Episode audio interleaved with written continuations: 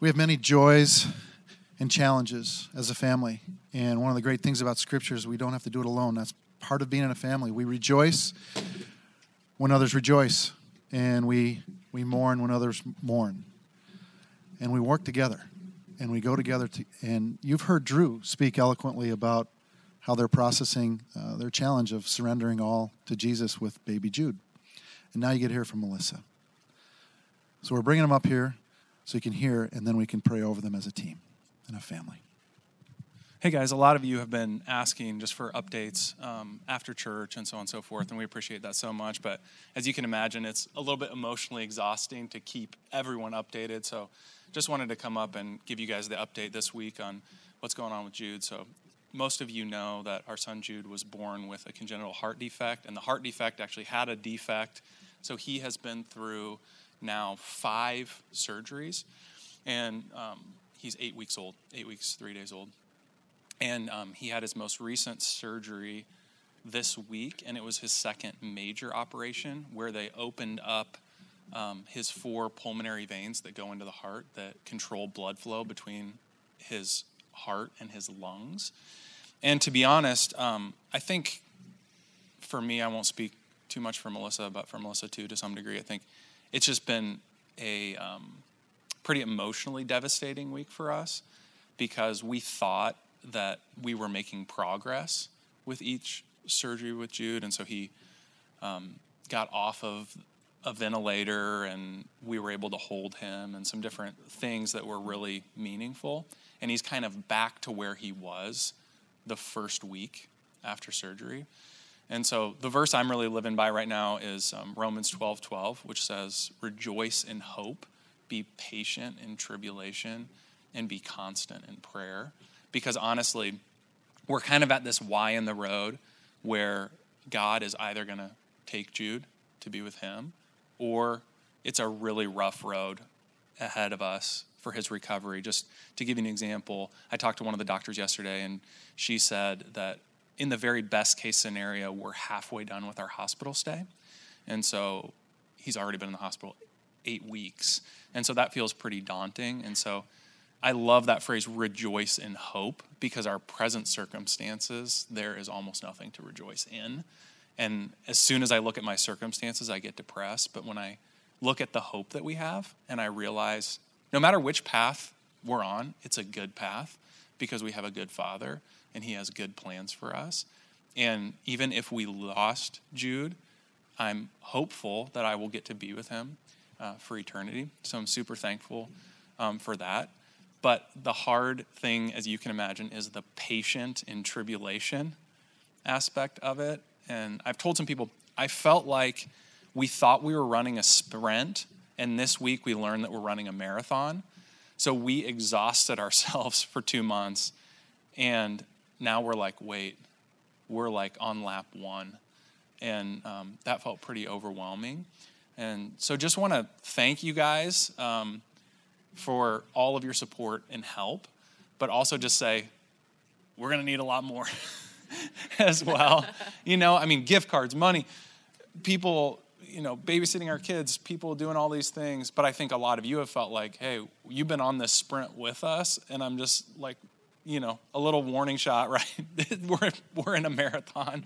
And so um, thank you for continuing to pray, but also just wanted to give um, Melissa a chance to, to update you guys because I think even in relation to me, she's carrying an extra burden, as you can imagine, being Jude's mom. So I'm going to hand off the mic to my lovely wife and assistant, Melissa. And I was incredibly late to church because everything that I felt like could have happened with the kids this morning happened. And then I ran into the marathon. And so we were super, super late. So, anyhow, my, I haven't even thought for a second before I'm up here what I'm going to talk about. But because that's why I missed a turn actually, because I started to try to think about it and then I missed the turn for the road.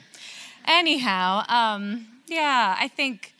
I feel like God did something neat in my heart this week. I think as a parent, it's constantly the reminder from God that He's in control, I'm not. And I'm always, I think, trying to, I forget that, basically what I'm trying to say. And I think I can be in control, and then I'm very much not. Um, but I think, especially with Jude, just what Drew was saying, that um, it's maybe a lot more even complicated than we know. I, we're constantly trying to talk with the doctors, and they do an incredible job. But about every other word, I'm, I have to stop them and say, "What does that mean? What is this? What is that?" And so I'm just trying to understand something that it very much makes sense in their mind. So there's that aspect. But then I think there's also a lot they probably don't share that is unknown that we might find out. We continue to keep finding out pieces that we were like, oh, we didn't even know that was going to be a possibility or that that was a complication or, oh, this, we're going to, okay, what does that mean?